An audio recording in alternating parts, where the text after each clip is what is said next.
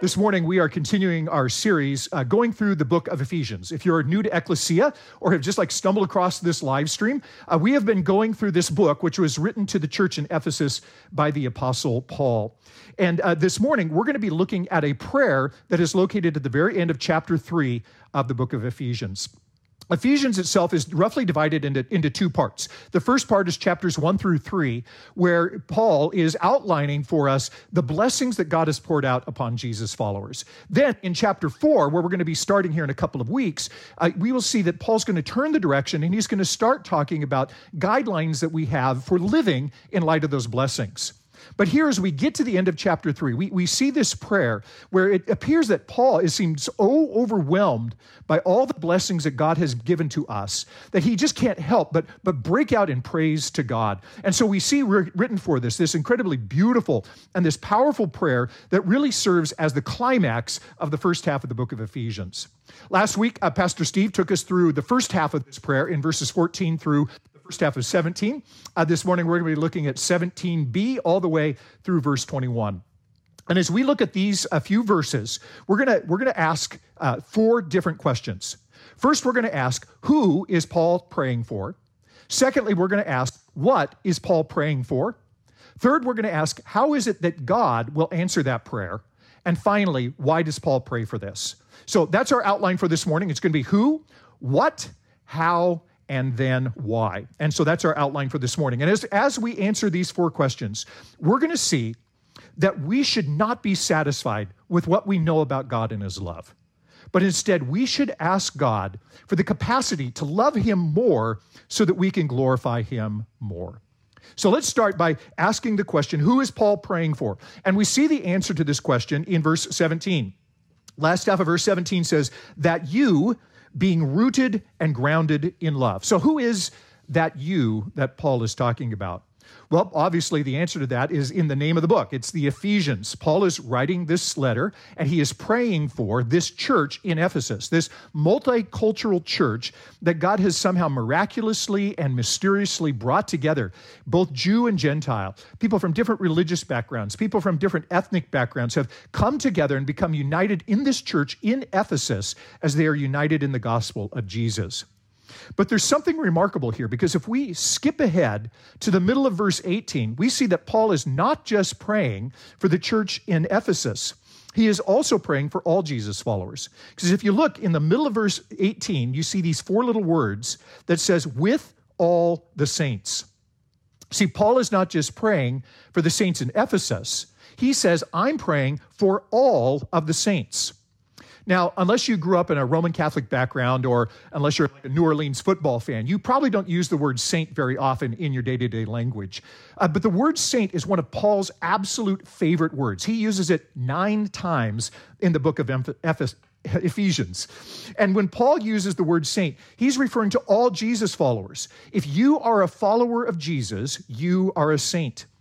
In other words, when Paul is praying here in Ephesians chapter 3, he is praying for every single Jesus follower. He is praying for you. He is praying for me. He is praying for us.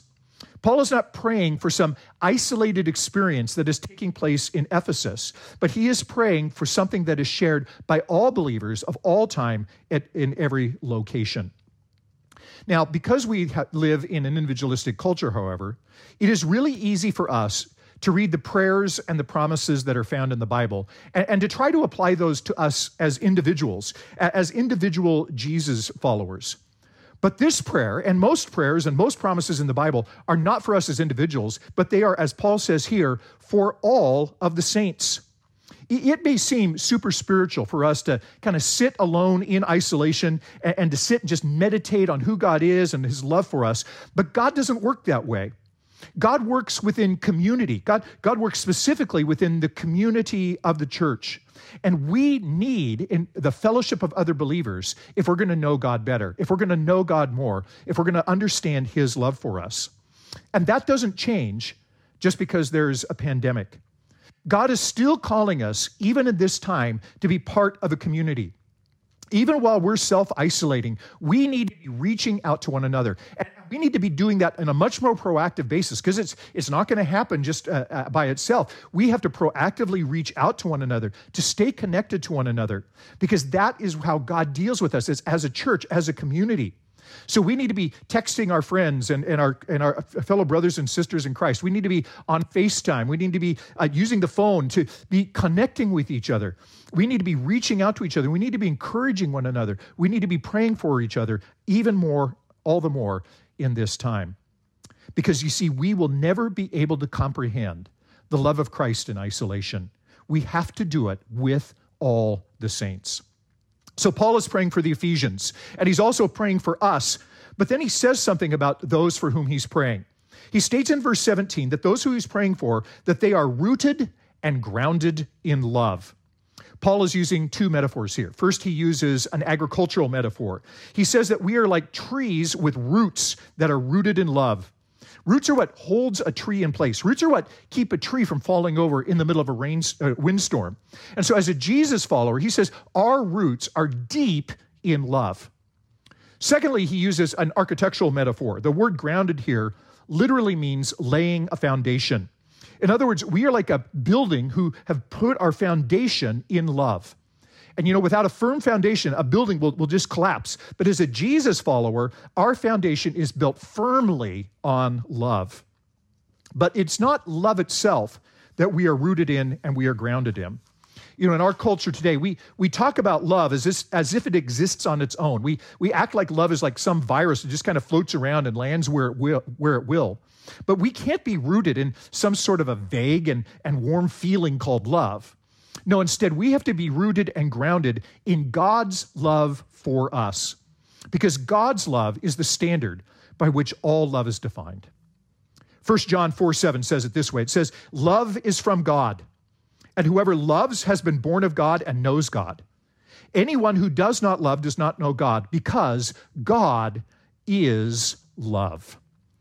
See, it's only when, our, when we sink our roots into God's love, when we build our foundation on the love that God has for us, that then we will be in a place where we can receive what it is that Paul's about to pray for. So, in answer to our first question, who is Paul praying for? He's praying for the church in, Ephesians, in Ephesus. Secondly, he is praying for all of the saints. And third, he's praying for those who are already rooted and grounded in love. So now that we know who Paul is praying for, that brings us to our second question. What is Paul praying for? What is God what is Paul going to God pray for on our behalf? And there's three things that Paul prays for. First, he prays for strength to comprehend. Secondly, he prays for knowledge. And third, he prays for filling. So the first thing he prays for is strength to comprehend. Take a look at verse 18. Verse 18 says that you may have strength to comprehend with all the saints what is the breadth and length and height and depth. Paul is praying specifically for the strength to comprehend the vastness of God's love. However, we don't have the rational capacity to comprehend this. He says it's, it's, it, it, we don't have the strength to comprehend it. We are too small. We are too weak to understand the bigness of God's love. Our, our puny brains just can't handle it. My freshman year at the University of Oregon, uh, I enrolled in Math 201, which was calculus. And, uh, you know, I, that first term, I did great. I, I think I actually got an A uh, that term. So in winter term, I signed up for Math 201, which I think was uh, integral calculus. Did pretty well in that class as well. So I'm cruising along thinking spring term, Math 203, the next term of calculus. And uh, I jumped into that thinking I would do great. And I remember that is when I hit a wall. Um, I remember sitting in that classroom at Deady Hall. And I remember the professor trying to explain how to how to map five dimensional objects on two dimensional graph paper, and and my mind was just like I can't I can't figure this out. I it, it, this is too much for me. I I had tapped out in my mathematical knowledge. Uh, so I immediately went down. I changed my my grade to pass, no pass, and then I just looked was like hanging on for dear life until the end of the term. And that that, for my friends, was the end of my math career. My my puny brain just could not absorb the depths of Math 203.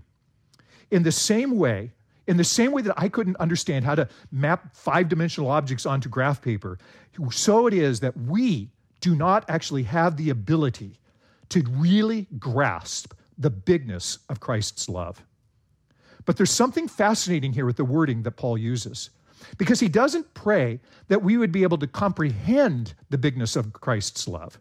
Instead, he prays that we would have the strength to comprehend his love. Because to grasp God's love requires more than just our intellect, it actually requires power, uh, it requires ability, it requires strength. Without intervention from God, the, the love of Christ would actually crush us under its weight. Paul is describing his love here in geometric terms. He talks about its breadth, its length, its, its height, and its depth. He's describing a love that is too large to be measured by any sort of geographical measurements. He, he's saying that the dimensions of God's love are absolutely immeasurable. His love is so vast that if we fully understood it, our brains would literally explode. Therefore, to know God's love, to know His love, requires strength and ability and power to comprehend all that is wrapped up in his love. The good news is, though, that God has been able to graciously show us his love in a very tangible way. Because his love is demonstrated through Jesus and his death on the cross. In 1 John 3:16 it says, "By this we know love, that he laid down his life for us." You see, each of us has rebelled against God. Each of us has rejected God's authority over us. And the sentence for rebellion against God is a sentence of death. And yet Jesus left his heavenly home. He came in, he came as a human being and he died on the cross for us so that we no longer need to be under that death sentence. Romans 6 Romans 5, 6 through 8 says it this way. For while we were still weak, at the right time, Christ died for the ungodly. For one will scarcely die for a righteous person, though perhaps for a good person one would dare even to die. But God shows his love for us in that while we were still sinners, Christ died for us. How can we begin to know the bigness of God's love? Well, God showed us his love in that while we were still sinners, Christ died for us. You see, it's in Jesus' death on the cross that we can know Christ's love. In 1 John 4 9 and 10, it says, In this the love of God was made manifest among us, that God sent his only Son into the world so that we might live through him. In this is love. Not that we have loved God, but that he loved us and sent his Son to be the propitiation for our sins. My friends, you are loved by Jesus far more than you can ever hope to realize. The breadth, the length, the height, the depth of Christ's love is so great that he became one of us so that he could die on our behalf. And for those of us who have received that love, for those of us who are rooted and grounded in that love, that love can never be taken away. Romans 8, 38 and 39 says, I am sure that neither death nor life, nor angels, nor rulers, nor things present, nor things to come, nor powers, nor height, nor depth, nor anything else in all creation will be able to separate us from the love of God in Christ Jesus our Lord. Do you know that kind of love? Have you experienced that kind of love? Are you rooted and grounded in that kind of love? My prayer for you, even this morning, is the same as Paul's prayer for the Ephesians that you would have the strength to comprehend the breadth and the length, the height and the depth of God's love for you as revealed by Christ dying on the cross on our behalf. So, the first thing that Paul prays for is the strength to comprehend Christ's love. The second thing that Paul prays for is for knowledge. Take a look at Ephesians chapter 3, verse 19, the first half of verse 19. He says, And to know the love of Christ that surpasses knowledge now, this is actually the odd thing that Paul is praying for. He's askingly praying for something that's seemingly impossible.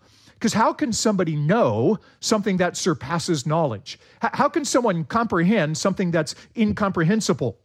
You see, the problem here is that God's love surpasses knowledge. In other words, the love of Christ is so completely different than our experience that even the smartest and most perceptive human being cannot comprehend it. And yet, paradoxically, Paul prays that we would know something that surpasses knowledge.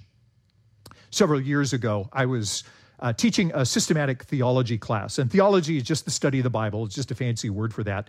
And, and there was this young man in this class with me, and he said that there really is no point to studying systematic theology. See, he explained that because God is infinite, then God is actually not knowable. And if God is not knowable, then there's no point in actually trying to study him, and therefore there's no point in taking a systematic theology class.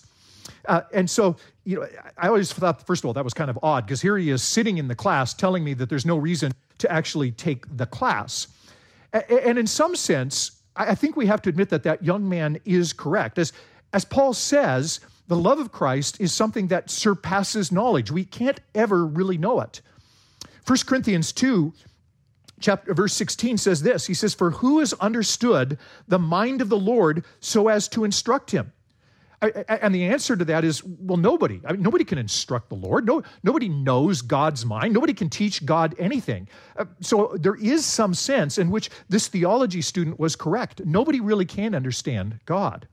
But there's a second half to that verse in 1 Corinthians 2:16. Because it says, "For who has understood the mind of the Lord so as to instruct him, but we have the mind of Christ." The second part of that verse says something really remarkable that those of us who are in Christ have the mind of Christ. That is, when you become a Jesus follower, you receive the Holy Spirit who comes to indwell in you. And that Holy Spirit will come and He will transform our minds so that we can understand something of the complexity and the deepness of who God is. Earlier in 1 Corinthians chapter 2, in verse 10, it says, These things God has revealed to us through the Spirit. For the Spirit searches everything, even the depths of God. Now, that doesn't mean that we'll ever be as smart as God. It doesn't mean that we'll ever be able to fully comprehend an infinite God. But it does mean that God can and will reveal something of himself to us through the Spirit so that we can know something that is unknowable, the very depths of God. It means that it's right and it is proper for us to study theology. And it also means that we can and we should pray, as Paul does, that God would increase our capacity to know and understand Him and His love so that we could know the love of Christ that surpasses knowledge. So, Paul so far has prayed for, first of all, the strength to comprehend the love of Christ. Secondly, the knowledge, to, the knowledge of his love, which surpasses knowledge. And the third thing then that Paul prays for is that we would be filled with the fullness of God. Take a look at the second half of verse 19. It says, that you may be filled with the fullness of God. You know, when you go to the gas station and you ask the attendant to fill up your tank, what you're basically asking that attendant to do is to put in enough gas until the tank is completely full. But that's actually not what Paul is praying for here. He's not praying that God would fill us up to the full capacity of our tank. What he's actually praying for here is that he would increase our tank's capacity so that it could reach the very fullness of God. That's a bold prayer. But Paul says that's our goal. That our goal as a Jesus follower is that we would expand our capacity until we have actually grown into the very fullness of who God is.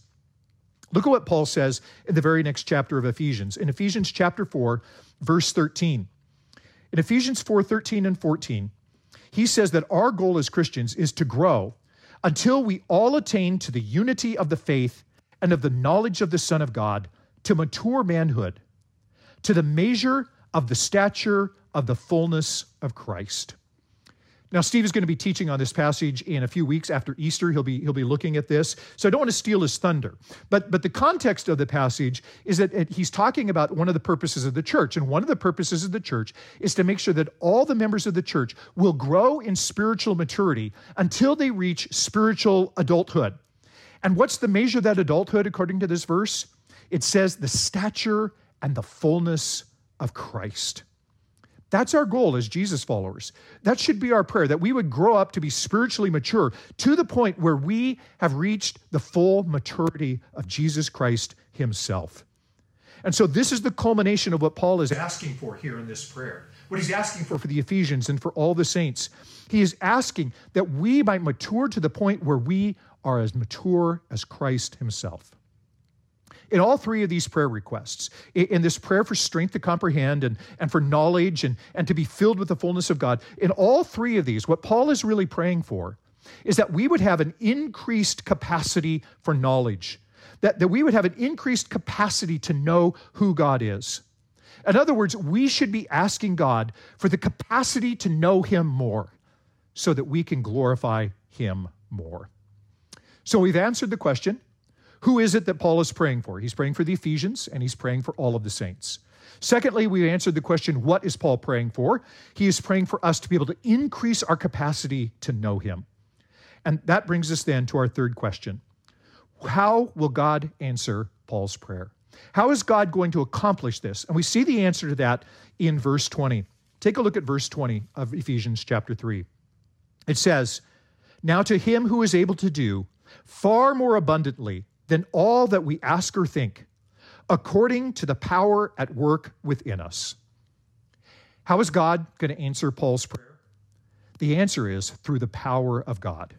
And there's two things he says about the power of God. First, God has more power than we can even imagine. And secondly, that God's power is at work in us. If you think about what Paul has been asking here in this prayer, he's asking really some absurd things. Uh, he's asking that we can know the unknowable. He, he's asking this that, that we can be filled up to the full measure of God. Uh, that's, that's a crazy thing to ask for. But these crazy, absurd things are not impossible for God because God is able to do more than all we can ask or think. And God is not just slightly able to do more than all we can ask or think. It says here that God is able to do far more abundantly than all that we can ask or think. The words translated here as far more abundantly are actually a single compound word in the original Greek. And it's a word that literally means hyper abundant. One commentator said that this word is the highest form of comparison imaginable. In other words, God's power is hyper abundant. It's, it's uber abundant. It's, it's super abundant. At this point in the prayer, you, you get to feel like Paul has just like exhausted his vocabulary of superlatives as he tries to describe what the power of God can do for us. For God is not restricted by our, our, our prayers. God is not restricted by our knowledge. God knows no bounds. Even our expectations cannot limit him. It is His power, not our prayers, that are the measure of what God will accomplish in and through and for us. Let me say that again because I think it's powerful. It is His power, not our prayers, that are the measure of what God will accomplish in and through and for us. And here's the amazing thing not only does God have more power than we can even possibly imagine, but that that power, God's power, is at work in us. See, God doesn't just use this omnipotent power to do things like create the universe. No, God's omnipotent power is at work inside of you and me in order to change us to become more like Jesus. Now, when you think about that kind of power being at work within us, it actually can be a really scary thing because power is really scary. For example, I'm I am really scared of electricity. So, so when I'm at home and I'm working on a home improvement project that involves electricity, I get really, really cautious about it. So if I'm like fixing a, a wall socket or I'm cha- even changing a light bulb, you know, I'll go down to the circuit breaker down there and I'll I'll switch the breaker off and I, will like make sure it's off. I'll have my wife up, up, upstairs and I'll say, "Is that light off? Are you sure? Are you absolutely sure? Because I, I don't want to get electrocuted when, when I go to change that wall socket or, or when I change the light bulb. I, I'm scared of electrical power like being in me. And, and so the thought of having the power of God, the omnipotent power of God inside of me can actually be a little bit scary. But notice how in this passage, Paul connects God's hyper abundant power with his incomprehensible love. See, God's love and God's power go hand to hand. Because love without power really doesn't really do much for us. I mean, it's, it's nice and everything, but it's just a warm platitude. It, it doesn't really accomplish anything in us. And yet, power without love is just abuse. But when you combine that incomprehensible love with that hyper abundant power, You have a God who can not only do far more than we can ask or think, but a God who will actually use that power for our good because he loves us so much. This is so incredible. It's so amazing. It's so unexpected that all we can do at this point is stop and praise God. And that's exactly what Paul does in verse 21, where he says, To him be the glory in the church and in Christ Jesus throughout all generations, forever and ever. Amen.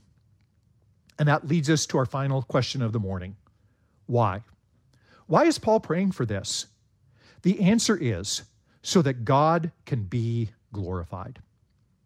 See, Paul is not praying that we would have strength and knowledge and filling so that we can have some sort of sex, be self actualized individuals empowered to create our own destiny. No, Paul is praying that we would have strength and knowledge and filling so that we can give God all the more glory. Because you see, the more we understand God's love for us, the more we will be able to bring him glory. But what does it mean to give glory to God? The word glory literally means splendor or light. To have glory is like to shine like a star. And that's why we call actors movie stars. It's why we call uh, uh, musicians rock stars, because they shine like a star. They, you can think of their glory as being something similar to the, the word that we would use fame.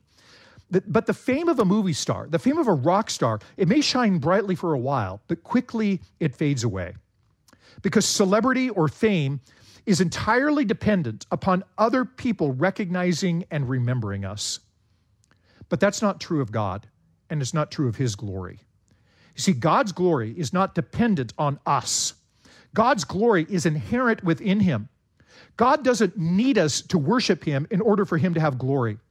In fact, according to John 17, 5, God's glory existed before creation as the Father, the Son, and the Spirit in eternity past glorified one another. So when we give glory to God, we are not giving him something he doesn't already have. We are instead are recognizing him for who he already is. Our praise is a recognition, not an augmentation of his glory. Verse 21 goes on to tell us that God is glorified in the church and in Christ Jesus. That the church exists to glorify God. That is why at Ecclesia, the very first of our six core values as a church is to glorify God. Our core values statement says this it says, We exist to make much of Jesus Christ in everything we do or say. This is our primary purpose in life. And that is the purpose of Ecclesia, to glorify God. And God is glorified when we, as a church, come together and we serve Him and we worship Him together. You know, these last few weeks, I've been like you, sitting at home with my wife, watching these live streams and uh, participating in worship as the worship team leads us, uh, studying along with Steve as he's, as he's opened up the Word, and it's been great. It's been it's been good, and it's it's a blessing that we have the ability through the internet uh, to be able to connect in this way. But we should never make the mistake that this live stream has any comparison at all to when we meet together as a church and we gather together to worship the Lord. When I when I think about the times when we get together and and, I, and we can sing together. We can hear each other's voices as we lift up God in prayer. There is nothing like that that can be replicated through a live stream when we come together, it, it's, it's this mystery, it's, it's this amazing mystery that God has where He brings together people of different ethnicities and different backgrounds and different economic situations. And we come together united in Christ as brothers and sisters. And we, we praise Him together. We, we study His Word together. We pray together. We take communion together. And when we do that together as a church, God is most glorified. And so we pray, Lord, that you would hurry up and make it so that we can be together again as a church, so that we can give you glory and praise. But God is not just glorified in the church. It says here he's also glorified in Christ Jesus. Because this is what Christ sought to do when he was here on this earth. He came, according to John 17, 4, in order to give glory to his Father. But Paul here is putting together Jesus in the church in this one verse so as to show us that there are not actually two separate places of God's glory. It's not like God's glory is found in the church and in Christ Jesus, but God's glory is found in the church, in the church through Christ Jesus. Paul is saying that it's the church and Jesus are not two separate places where God is glorified, but that the church is the means by which Jesus has glorified God. In John 17 10, Jesus says of his disciples, I am glorified in them.